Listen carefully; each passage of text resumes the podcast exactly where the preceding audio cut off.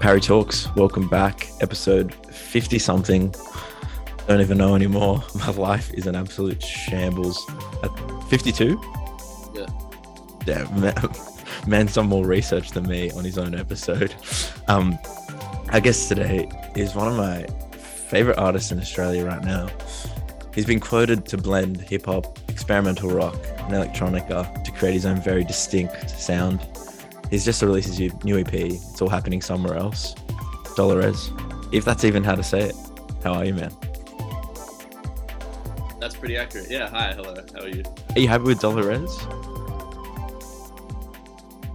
Um, it's Well- well. I mean, you're close. It's I I, I pronounce it as Dolores, but like that could just be my like you know lisp or something. You know. no, but the double R makes sense with the res. Yeah. I'm actually interested. Like when I if I like ever when I go back to Italy, I'm like, how am I gonna start like pronouncing it? Kind of I might do it like Spanish. That might be the closest delineation. Um, well, you were born in Rome, now living in Melbourne. How hyped Yes, were you when you shut up all the um all the fake British people in Australia when Italy beat England in the Euros? Um, I wasn't very, I wasn't very um confrontational with anyone. Although my star, my brother, um Jasper, uh, he's like a, he's you know English, big English, uh, soccer supporter. So obviously that was like the extent of my banter. Uh, but I, I fucking, I got up at 5 a.m. I went to like my um my dad's like friend's house. They're all like 40 year old Italian like migrants. Um, just like in Brunswick, and so I just pulled up to their house like 5 a.m. It was like a bunch of those dudes, like some of their kids. They were like making pizza, so I was just eating that like in like the living room. a bunch of people with like flags dancing around. It was dope. It's the beauty of nationalism right there. exactly yeah. Was the- right kind of nationalism or patriotism. Not nationalism, yeah. Don't don't co-sign nationalism. Um, I I and to start this off, I can see on the gram that you worked in a call center as well, and I did that did. for. I did that for a year and a half as well, so you already know this conversation is going to be hectic. Like people that work in call centers know how to talk. This is something it just wires your brain different. Literally, I got audited yesterday. I was chilling. I got work tomorrow.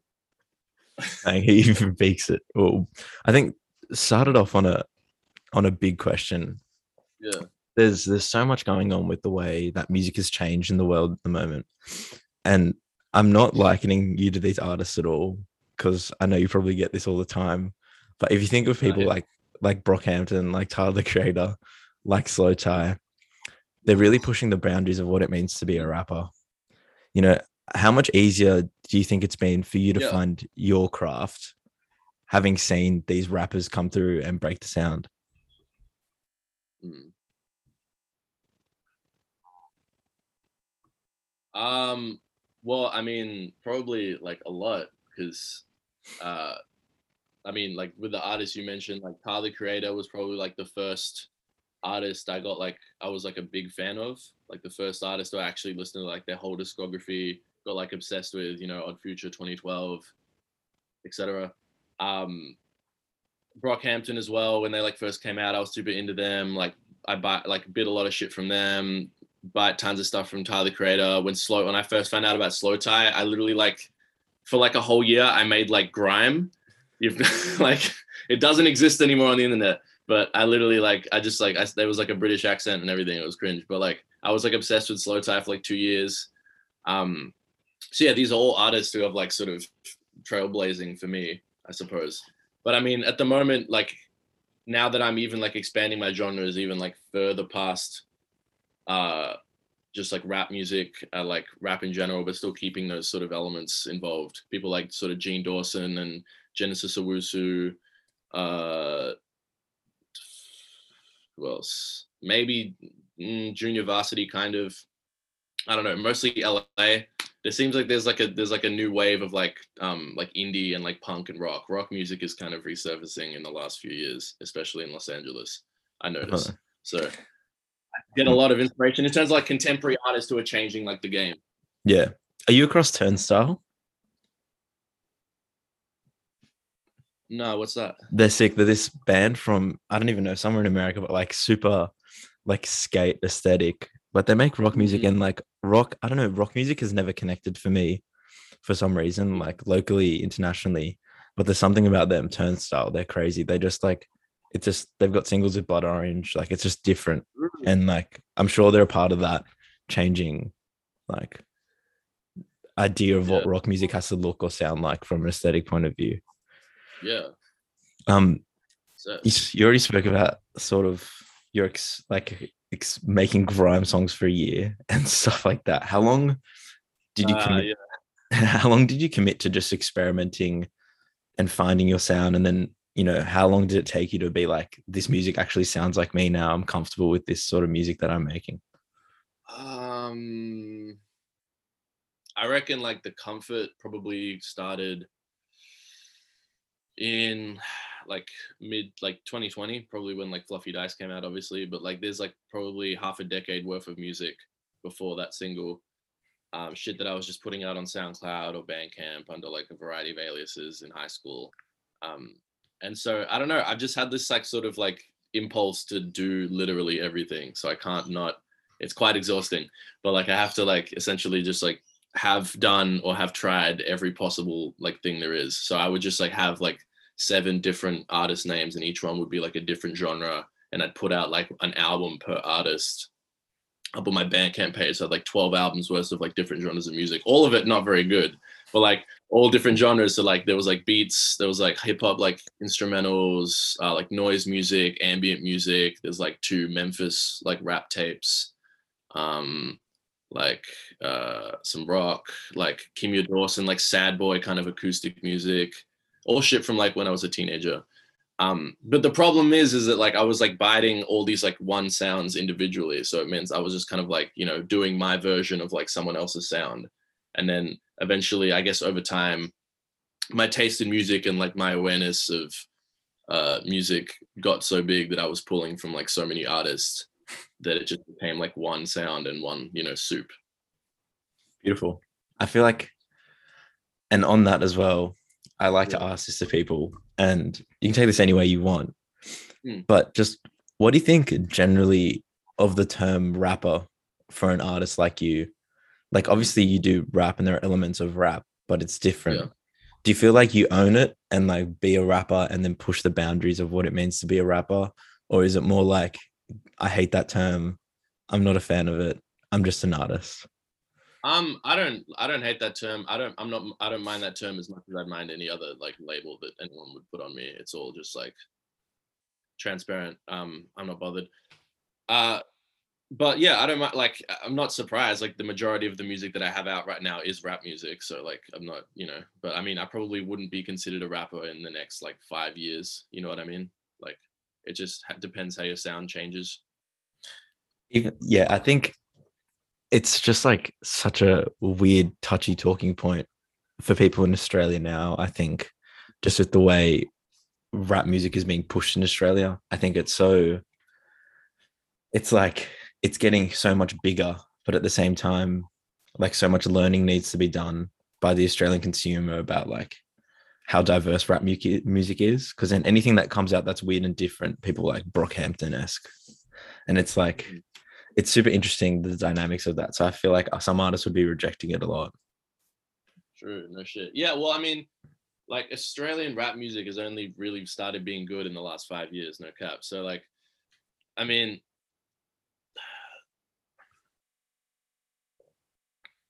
where am I going with this? Um, It just changed. yeah, it's just like, so it's just like better in the last five years because it's being like made. There's like a new generation of artists, etc. So I think like all the people who are my contemporaries, whoever's in the scene, you know, there's like a hundred people I could name. Um, they all started like putting out music in the last five years, and now there's like a new wave of Australian hip hop that doesn't just sound like, you know. I mean, Nosebleed Section is a fun song, but like Yeah. Just cry it. So this is like the fir- it's like for the first time like Australian like rap music actually has like a scene actually has like different subgenres there's actually like different there's people like actually putting into it and it's actually being made like multicultural all the different parts of the city so for like you know the people who are actually meant to be making the music are actually making it. I, I wonder why it sounds good. You know what I mean? exactly. No, I'm I'm not gonna like that is the hundred percent difference. I think it's like people yeah. from different backgrounds are making are making hip hop in its like actual with its like main ethos at the front of it, and like you can say whatever you want about the music, but like the new B Wise album that came out on Friday is like mm-hmm.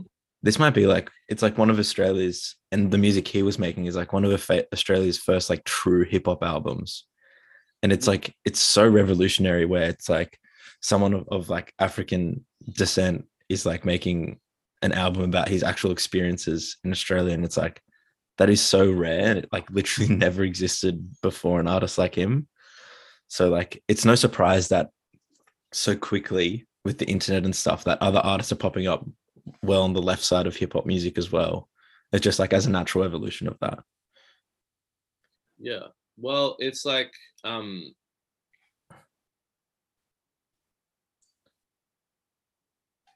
No, I'm blank. and I think I think one other point to make on that is that hip hop music like in Australia has only gone massive in like the past 3 years. And yeah. the last two of those years have been COVID. So like I feel like we haven't even seen it flourish. There's so much disconnect between like the cities as well, which I think that plays a massive part in it. Whereas like if we had people from Sydney and Melbourne having shows in each either state, it would like mm. make it so much more wholesome, but we just can't. So it feels like everything's happening separate so much right now. Yeah, well, I mean, the little bit of time I got to spend in Sydney was like crazy because I met like so many people, and it's like so I mean, I'm just constantly doing like back and forth comparisons in my head when every time I'm over there, but just like meeting all the different people, like going like all these different sessions. Um, very surreal place, Sydney. Yeah, you got to work hard. the grand city. um, let's focus back on you. Um, yeah. EP was written over a long period of time, from like 2018. Um, why do you think these tracks all make sense together for now? Or do they just not and it just exists? Um i think the fact that they like fit together is a little bit of a fluke but i believe that they do kind of fit together like as as um as you know inconsistent or kind of diverse as the ep is sonically i think there is sort of like a, a straight a straight line between them that kind of ties it together sonically. Could be like the production or the mixing. Um but yeah i don't know it was just kind of like songs like I said, like I was saying earlier, like you know, the majority of like my time making music is me kind of putting on like a character or me like playing like a character to do a style. So this is kind of like I was trying to do like the first project is sort of like a statement. This is sort of the first time I'm actually making music that's me. Like the original, the the EP was originally just going to be self-titled. It was just meant to be like Dolores, and obviously that was the point. Um, in contrast to like my previous music, even though it's all been deleted. But um, yeah. yeah, that's essentially what it was. So I was just trying to be like, I was trying to combine all these sounds together to just make like one official statement that this is like what my music sounds like going forward. Um, sort of in reference to that sort of whole past disc- discography. So I guess it's kind of like an inside joke statement for like the people who knew me back then. Yeah. Um, I feel like having worked on it for so long, like, mm. did you know from the start, like, as in was there a transition period where it's like okay i'm going to write an ep that's actually me now? Or did that come later where you were just messing around and you heard the songs and it's like hang on this sort of sounds like me for once or for the first time?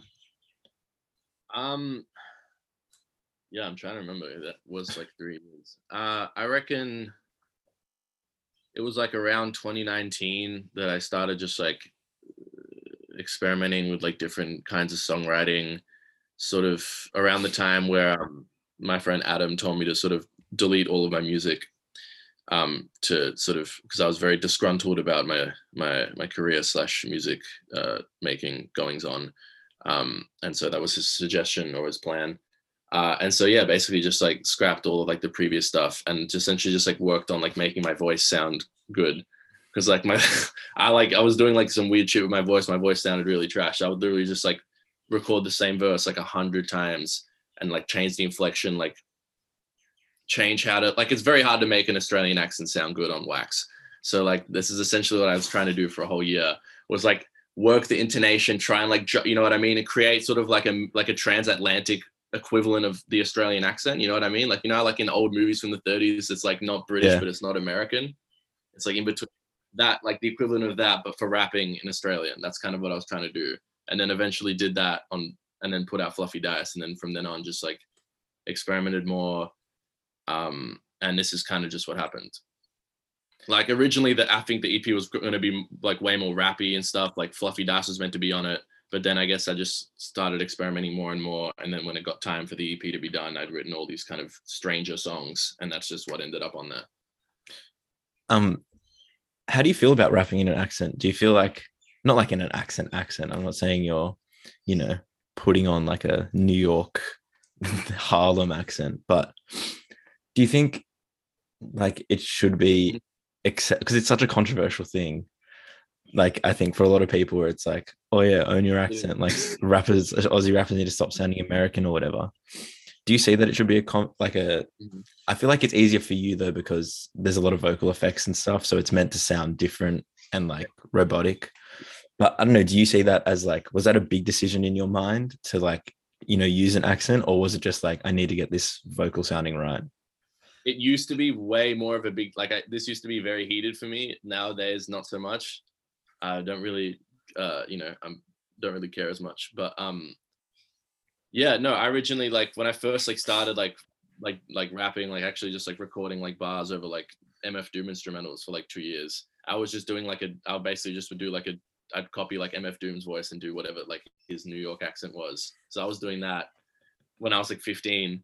Um, and then I would just like change accents all the time to the point where like I changed accents so many times throughout like growing up and making music that when it actually came time to make music that was me, like not in someone else's character, I didn't know what my own voice sounded like when I was rapping because I'd spent so many years impersonating other voices that when it actually came time to make my own music, I didn't know what my voice sounded like. So that's why it took two years to find that again by like playing around and kind of just like mixing it.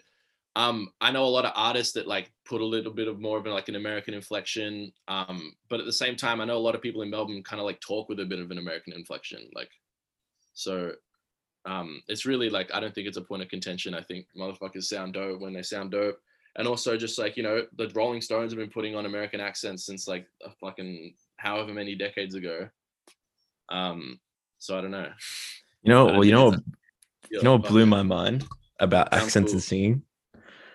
Um, Yeah.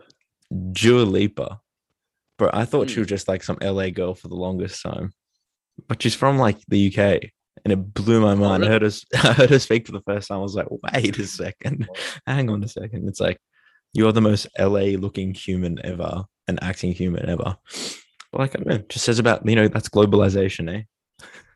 Yeah Just how it and works. also i think like accents are like more of a thing in rap music than they are with like any other genre just because i think um rap and hip hop has like a lot to do with like you know representing where you're from you know like things about like you know there's like that story there's like a lot of like heritage like thing you know like stories hip hop a lot of part of the culture. So if you're like putting on an accent that isn't where you're from it's kind of like you know you're fake. You know yeah, it's kind of like it takes away from that image and that kind of respect or whatever um you know like look at iggy azalea yeah, to america. Uh, but like i feel like nowadays it's not as much you know what i think you know what i mean? It's like things are slowly and slowly there's less barriers and less borders in between genres etc due to internet obviously. So like things are just becoming less and less you know of a thing. There's less gatekeeping. Definitely. Um, how long? And like this is proper open end question because there is a lot of you know vocal manipulation on the project. Hmm. um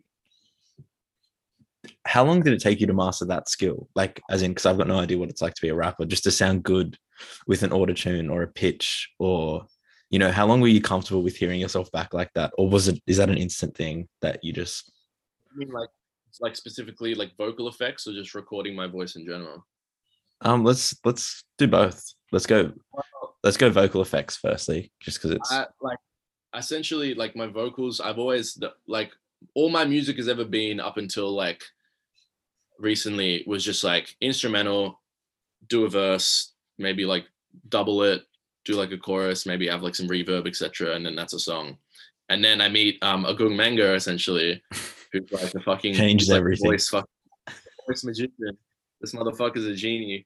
So like, yeah, after meeting him and like going like being in the studio with him all the time and making music with him all the time and like you know having this sort of like you know musical partnership uh, of a sense like essentially like learning what that cunt can do with this sorry what he can do with his voice sorry. um it's insane so like just like the way he just like you, like melodies and like I started like singing because of him. I like learned how to like you know like dynamics and every like your voice is like the most insane instrument, and like, that's exactly like how I found that out. So after I met him, I just like tripled my fucking sorry my, voice game like tenfold.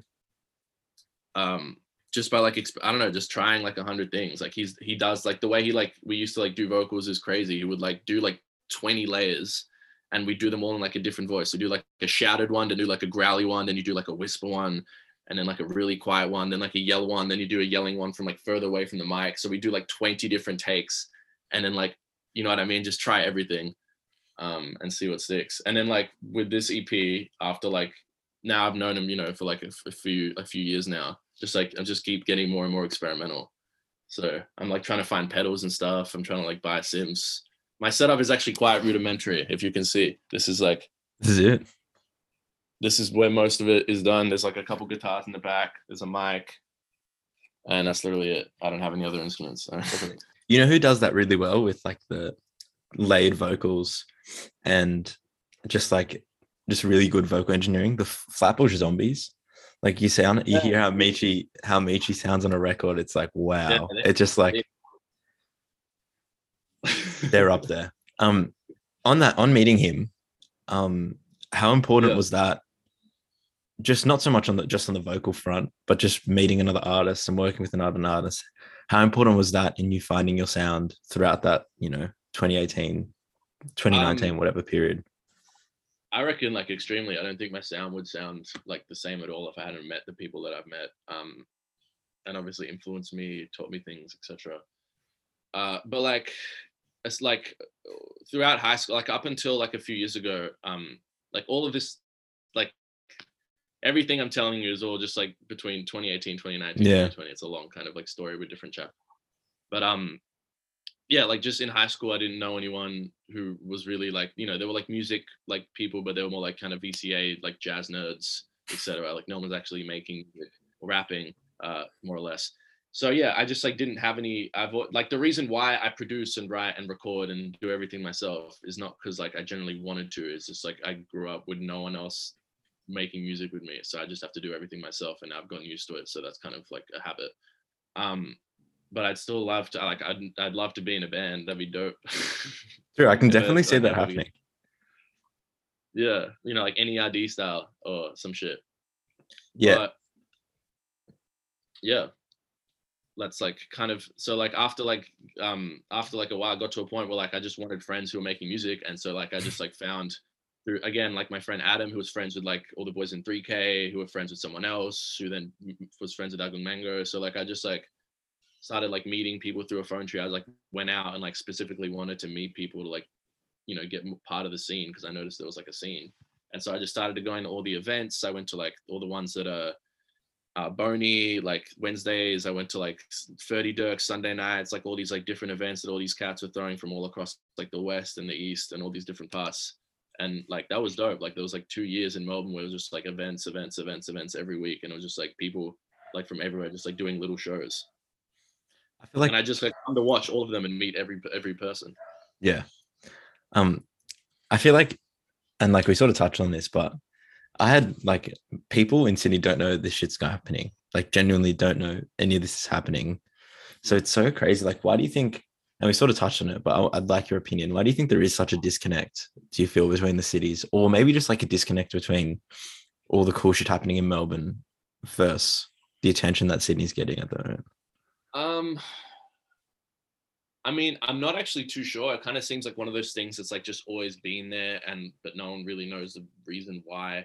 But at the same time, uh, you know, Sydney is kind of like the Hollywood of uh, of the Australian industry, both in terms of I think film and especially music. So, you know, as as much as how as much as like far fetched as the whole, you know, L.A. New York like comparison thing, there is like a bit of truth to it in terms of like an industry sense because like all the money's in Sydney, all the big label like HQs are in Sydney, the PR, whatever, like the the you know music videos, Yeah. artists, J headquarters, whatever the hell. My manager's in Sydney, my label's in Sydney, like.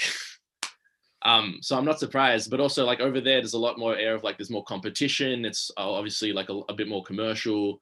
Um, I don't know. I guess it's just like a lot more competitive and a lot more like um intense maybe whereas in melbourne I think it's like because there's not as much light like there's not as much pressure on people to be like you know active all the time and shining and like fucking sorry and like putting out music all the time and like being really active. Melbourne kind of has uh you know a dark cloud over it at all times. So like people kind of spend more time indoors. They're like you know they're kind of experimenting more. They're kind of like they take more time in doing their things. I mean this is like there's exceptions i'm not saying like black Yeah. and white.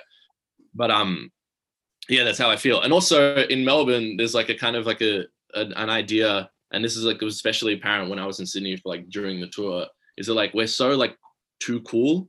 You know what i mean? Like and i like do this all the time where there's like you don't want to be active you don't want to like drop any music you don't want to like promote yourself you know we're all very like you know cool we don't like being famous or you know what i mean? Like can- we all kind of like i feel like artists just like fall into that and i mean like i do it all the time it looks fucking dope it looks dope so like why not? That's my image but like at Yeah. the same time it's like it's not, it's not going to push your career very forward yeah. You can always tell a Melbourne Instagram versus Sydney Instagram. Yeah exactly. Like if they're just It's posting like photo dumps in broken mirrors, yeah like shit like that, like mimosas at a share house brunch, like that's a Melbourne Yeah. house. Exactly. I mean, like I like I f- like I like Melbourne, like Melbourne, like shit posting and Melbourne, like Instagram shenanigans, etc. Like the way it's done, you know, I feed into it. It's a vibe. I like Same. posting Well- stuff. Well, if you look at like if you look at like my Instagram or any of my friends' Instagrams, it's like that's the life we're about. Like, I don't know. I feel like having two separate Instagrams for like the podcast and my personal Mm. is like so important because I can feel like I can just like flaunt Parry Talks, like, yeah, bro, like interviews every week with the best shit in the world. But then like my personal, it's like me in trees taking pictures of like a bird and then like a swipe. It's like it's the most Melbourne thing. But on a more serious note, how much do you Mm. think that context of like no pressure, experiment, do what you got to do, be friends with whoever you want to be, and then whenever it's right, put the music out? How much do you think that benefited you as an artist? Like, did that context fit what you were working on and how you were working?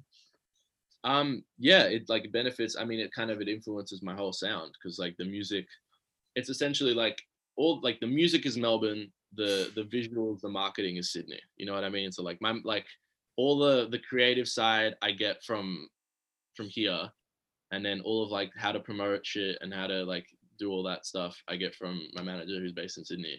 So Shout outs. Out Michael. Um, so it's like here's what here's what we need to do is we need to combine the creativity and like the weirdness of Melbourne with like the marketing and like the you know the show the show offiness of Sydney. You combine that together, you got a career. You know what I'm saying? So Man, you got to unlock. you got to draw the middle ground. So like I like in Melbourne, like so like I spent two years like you know experimenting, going like all these sessions, just like having fun, which is like what you should be doing. But then at a certain point, you actually have to put that music out, and then that's when I look over and like look at Sydney. So all you got to do is just like have your mind in two different places. Um, perfect, beautiful. I feel like so. Let's back to the music, back to this EP. Um, Yeah. When did it start to form as an EP? I, I can't imagine how many songs you scrapped throughout the period. But when was like when did you have like four or five or two or three that made sense together? Which ones were they? And then when did that become? Oh yeah, shit. This is an EP here. This is like looking nice. Um, man, this whole thing's a blur. Uh, My life's a blur. literally. Okay, I'm trying to think of like track track wise. Um, the first, the intro track, the last track, and DTR are all like from like 2019, and then the other ones from last year that I made in lockdown. Um, so I don't know, like the concept of like I've been wanting to put out an EP since like Fluffy Dice came out, or since like a little bit before then. So originally the plan was, and this is what sort of Adam, um, uh, I guess, foretold in his prophecy or whatever that he was that he was telling me, um, is just like make uh like just you know delete everything make like five or six like good songs like really like like just like make five songs that are just like good five or six whatever a handful and then put those out. And so the whole time i was just like working on these like five or six songs that i would like eventually put out. Like i might i wasn't originally to do it as an ep i might have just put them out as individual singles but eventually i was like i like eps i like being a project artist i like i like album rollouts so i was like Yeah. um and yeah and so like originally fluffy dice was going to be on the ep but then that song got too old and like it wasn't done in time. Um there was like a bunch of songs. It was meant to be seven songs originally then like the intro got cut and then like you know michael maybe like might move some songs around and like change the order around and that changes like the whole like way the album the ep feels. Like if you make like you know one song the intro and move things around it makes everything sound completely different um and yeah just over time i just like kept like making new songs and then it got to a point where maybe like end of end of 2020 was like when like the uh the ep was like done in terms of like the songs were like chosen apart from like that last song that got taken out like more recently. Um but yeah it was just like i don't know just like eventually i just woke up and it was like it was done. I don't know. It's beautiful. I'm yeah I'm like I always think about the pressure on artists to put out projects. Like I'm I'm definitely and this don't get me wrong, I'm definitely like a project listener. Like if I see a package together set of music, I do love that.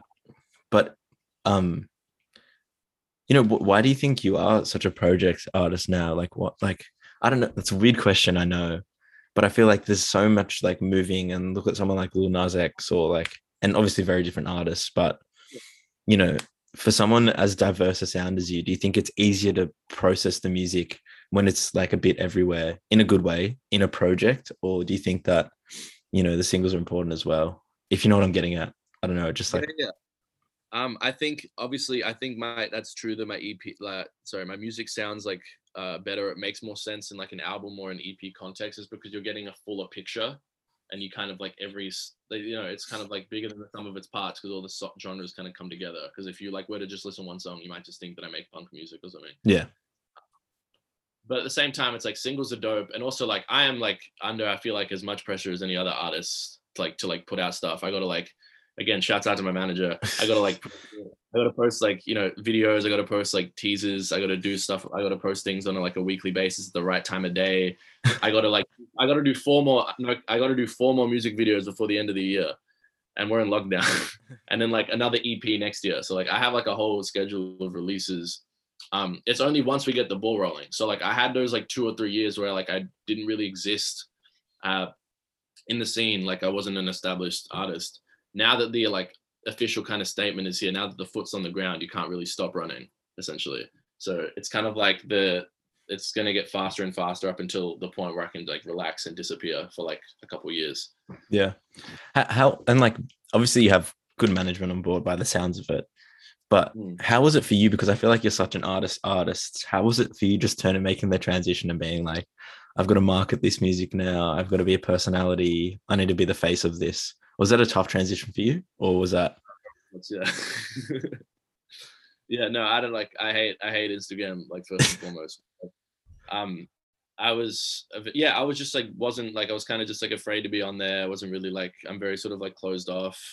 Um or just like probably just wasn't in like a good mood for like a several years. Um so yeah, I was just not like active at all um or just didn't really do much and then after a while I just like got more like, you know, open, more assertive, etc. more like uh I don't know, person personality ish. Personable. yeah, is that a word? yeah. Respect. Um, yeah, so got more uh, personable uh, throughout the years, and I don't know, just like eventually got to the point where I just you know i'm kind of comfortable um doing that, and also just like from being on stage as well, like kind of like in this last like tour, especially with like Jordan. Another thing I learned a lot from Jordan, that man's stage presence is insane. Um, so like everything I know uh, about like performing, I basically just like learned from him because I've never really like played any proper shows up until this one that was meant to happen last night. Um, Damn. So like I've been like yeah, just like from being on stage with with him all the time and seeing how he like controls an audience, the things he says in between songs, like the way you can like just like get the audience to do literally whatever you tell them to do. like if you yell loud enough, it's insane. So um yeah, like that was like amazing as well. And that's kind of where I pull like my like live performance inspiration from. Beautiful. And on the EP, we'll talk about this, the music as well, because we've gone so holistic. DTR, my favorite song on the project. Just talk through the creation of the track in what context and okay. you know what order did the arrangement come in for it um so oh here we go oh, i think i was trying to learn um you know that song i gotta find peace of mind um lauryn hill yeah I got yeah. So I was trying to learn that like by ear as I learn most things, and I think it was like the first two notes that she plays are like. I gotta find peace of mind. Right. Yeah. So those two chords. And then I added like a fourth note to the chord, which I don't I don't know theory, so whatever this and then and it becomes like a jazz chord. So it's like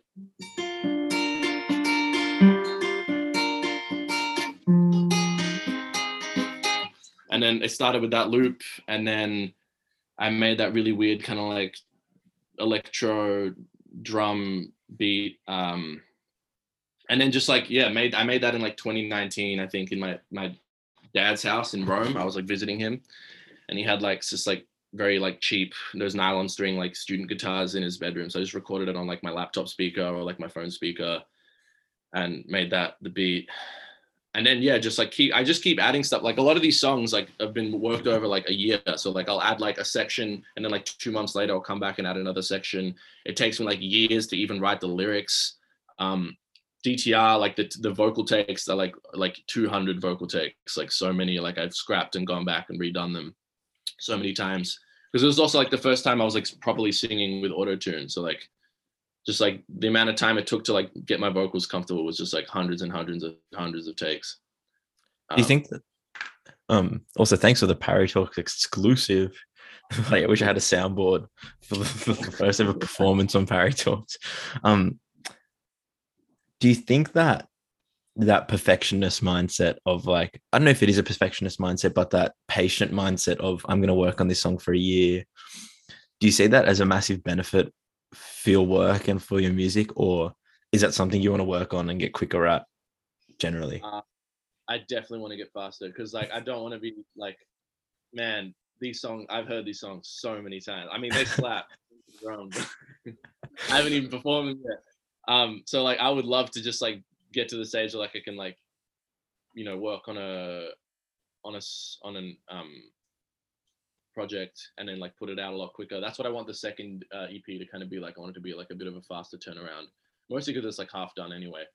Um, but I mean, the reason why it took so long is not like so much that I was like, you know, like tink, like you know, obsessively like tinkering on like the sounds every day for three years. I had like live shit like on a regular basis. So like it was like six month, four month stints where I wasn't making music. That's why it took three years.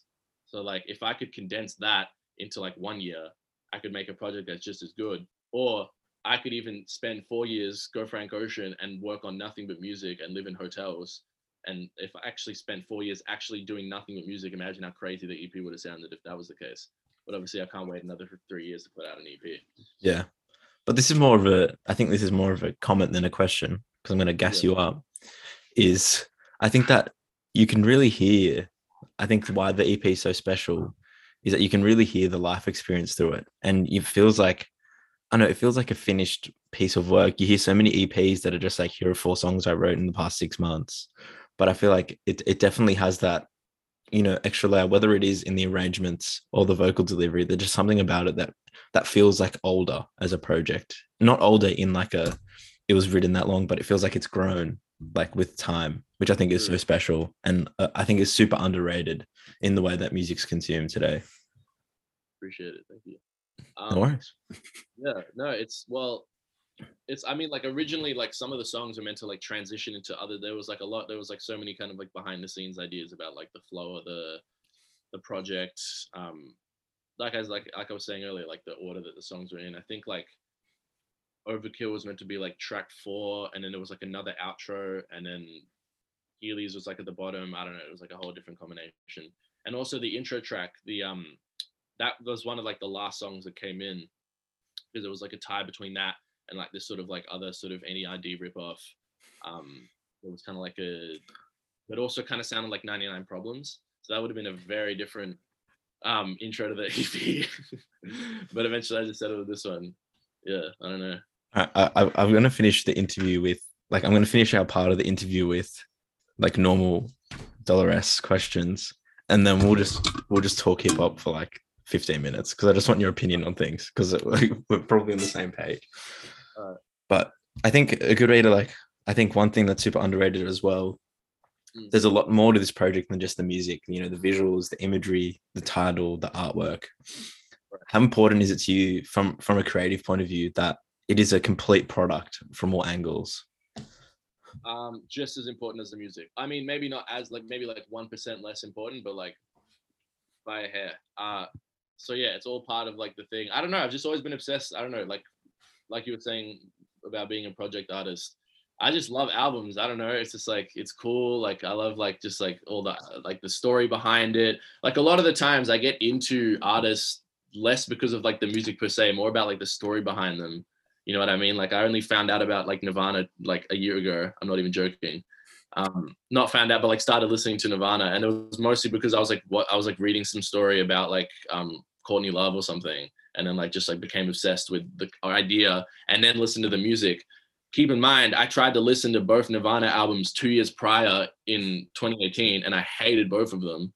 But now that I had this sort of like backstory to the artist and this sort of lore, this uh, world to kind of like stick my mind to, then I started liking the music. So that's what I do with my own music. And what a lot of artists do with their music is kind of world building. I'm just obsessed with like Yeah. making characters because I used to make films before I made music. I used to write scripts and like stories, but I didn't have any friends who also made mu- made movies. And you can't, you need a crew. But Yeah. but we, you can just do it all your on on your own. So that's why I started making music. That's yeah. So talk through just like, um, you know, who did you have on board for the creative stuff? Like, I'm just open platform to just shout people out that helped you through the process. First of all, uh, Renee, who's uh, um, my like director, best friend, etc. Life, uh, you know, Coach. But yeah, uh, yeah, a little bit of a coach to be honest. Yeah. Um, but yeah, she like that. Like she does all like my like visual. She's doing the um the set design, uh, stage design for the show. She helps me with costumes from time. She's also like a multifaceted. Like she does like set design for other people. She's done costume design, directing, acting, uh, etc. I do soundtracks for all of her movies all the time. I do like little like shoots for her. So we kind of like this like coexist- Trade. coexisting- Yeah. Um, we got like John uh, or Joey. He's like my main like graphic designer. He did the the cover art. Girls that Mosh, um, photographer that I work with. Like tons of just like I just have a huge team like Ryan and Jaden who are like the um like sort of key grip and AC gaffer and also like like DOPs. I do like videos with them all the time.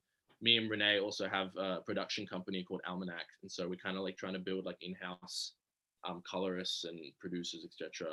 But also like we make like jeans and like etc. It's a it's a whole empire conglomerate. Bro. The, Like, I the haven't seen- empire. People ask me like how I do all this crazy shit. Other people do it for me. Like yes, Yeah. I'm not. I don't have seven hands. But it takes an eye, I think. Like, Yeah. and like you don't just like people like, oh yeah, just who you meet. But it's like it takes a long time to meet good people to get them to trust. So I think that's still a credit to you if you can get those creatives on board. Yeah.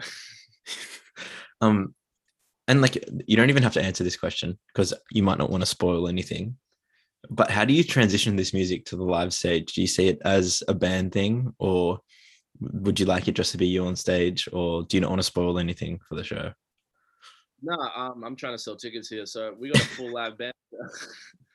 um, we got uh, keys, we got bass, uh, saxophone, we got like all these like effects, um, backup singers, uh, me, I believe, drums, obviously.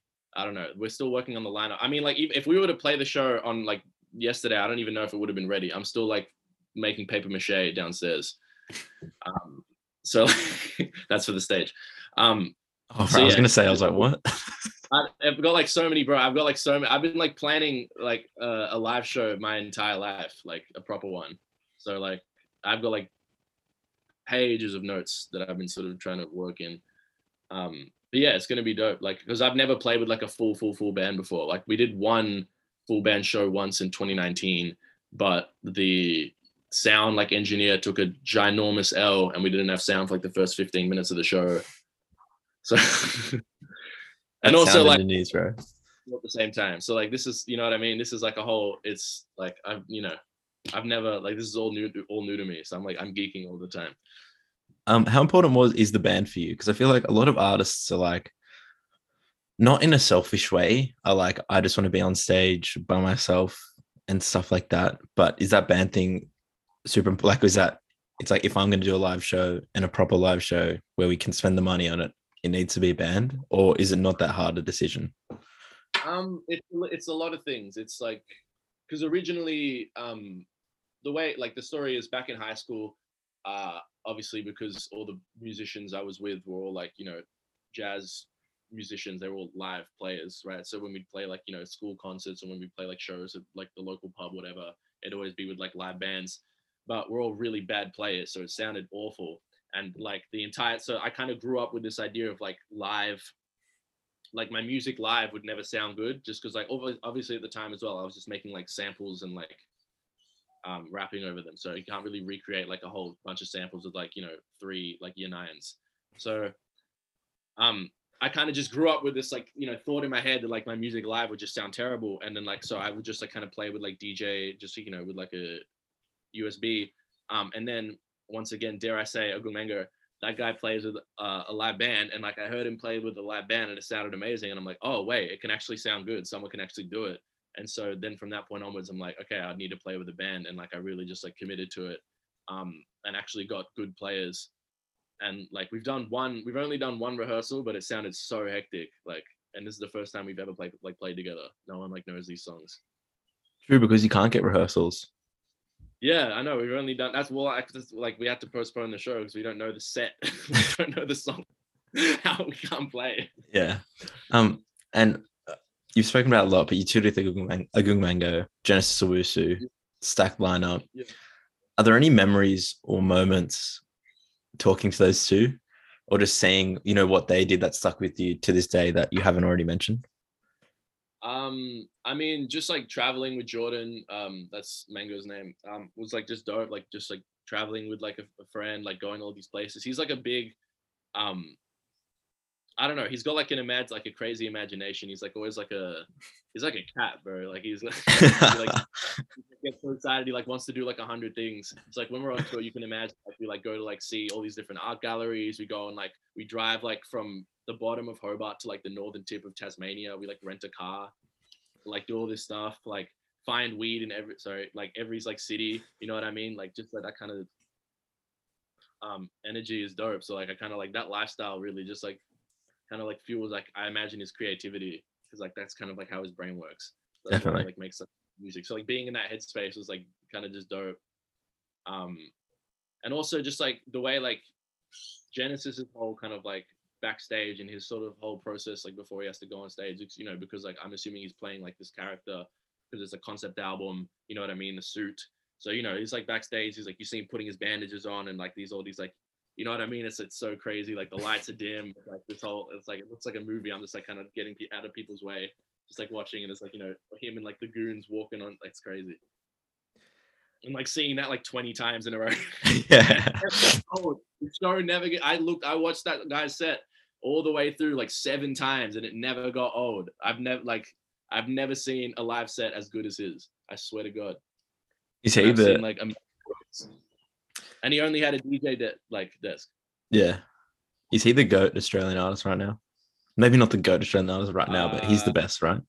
I think Oh, I'm saying he's the best.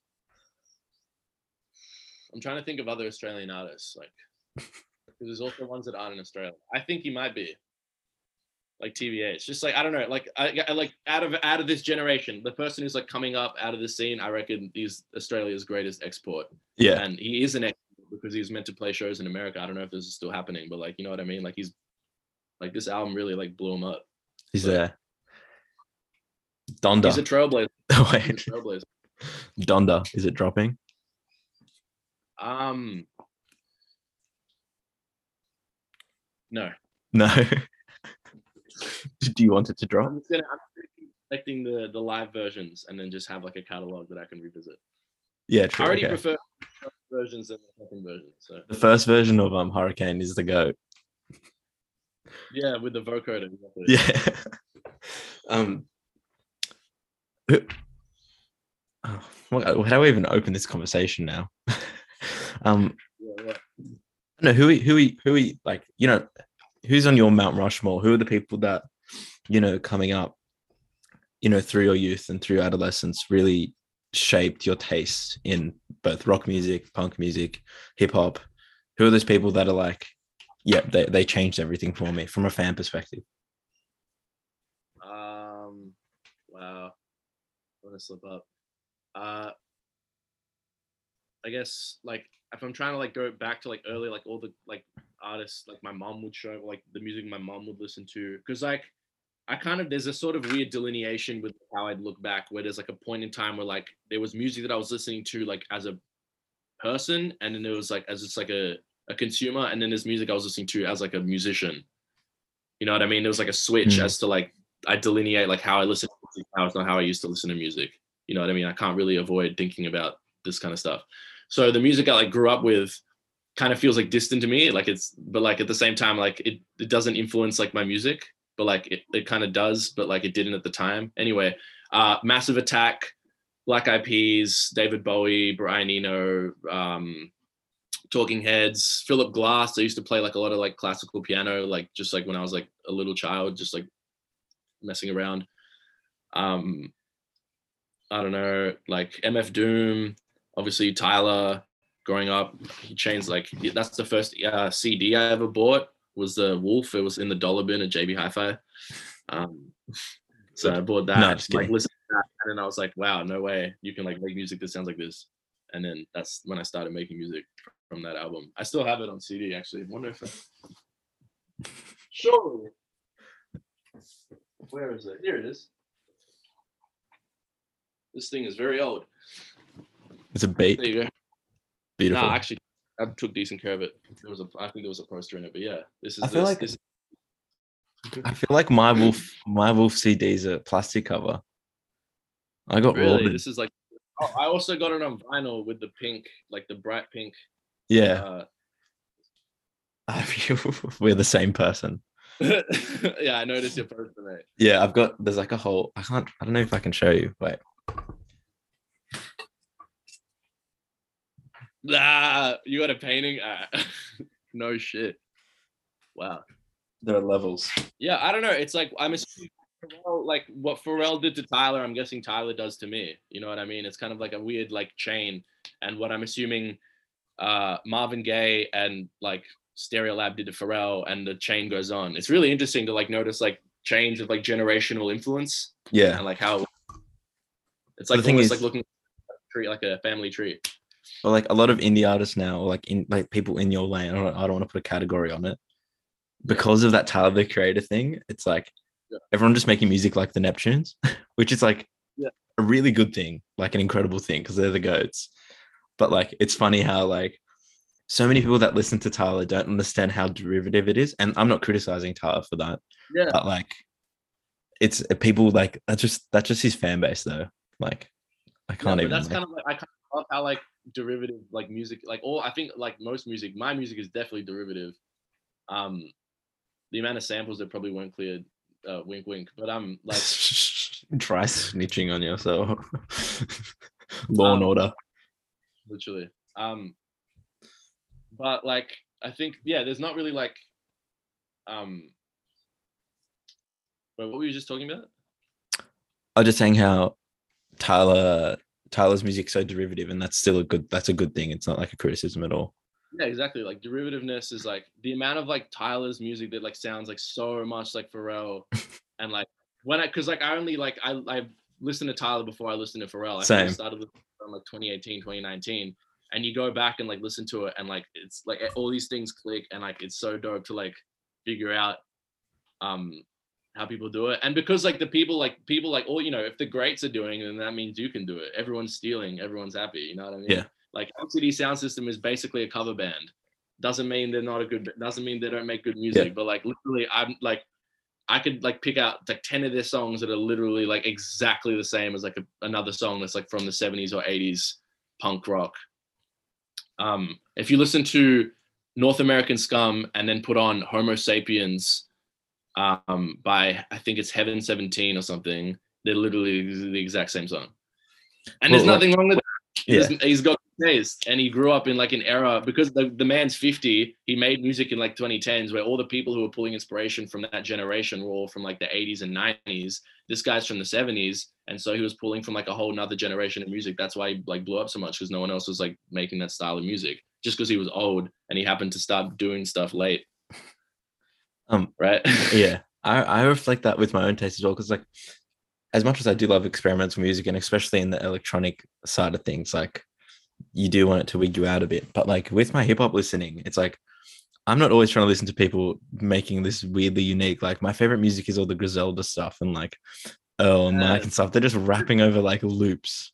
Like there's nothing like different. It's like keep doing that like never change, never grow as an artist, please. Just loops. And like, yeah, so I think yeah i like this like a of, a lot symbolism in hip-hop Yeah. But then you've done the whole, you know what? Stuff the boundaries, am I right?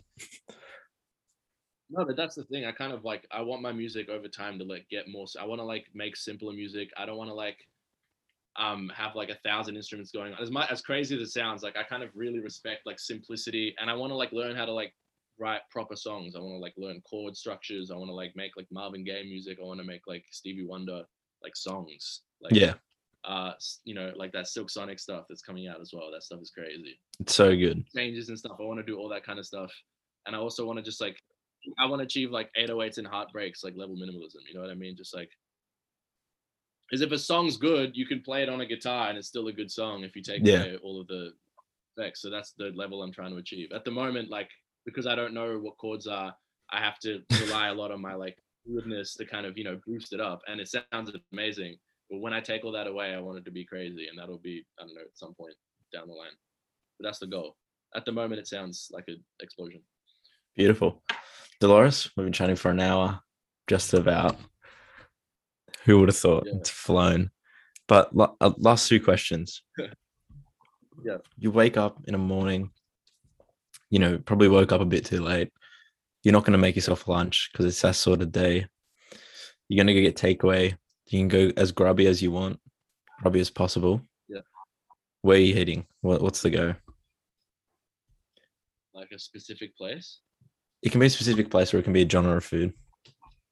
You know what? I mean, just like right now, for some reason, I really want to go. Um, there's a, like a there's like an imitation '50s diner up in I believe Reservoir, um, next to the drive-in. It's called Misty's. I believe they don't exist anymore. They closed down.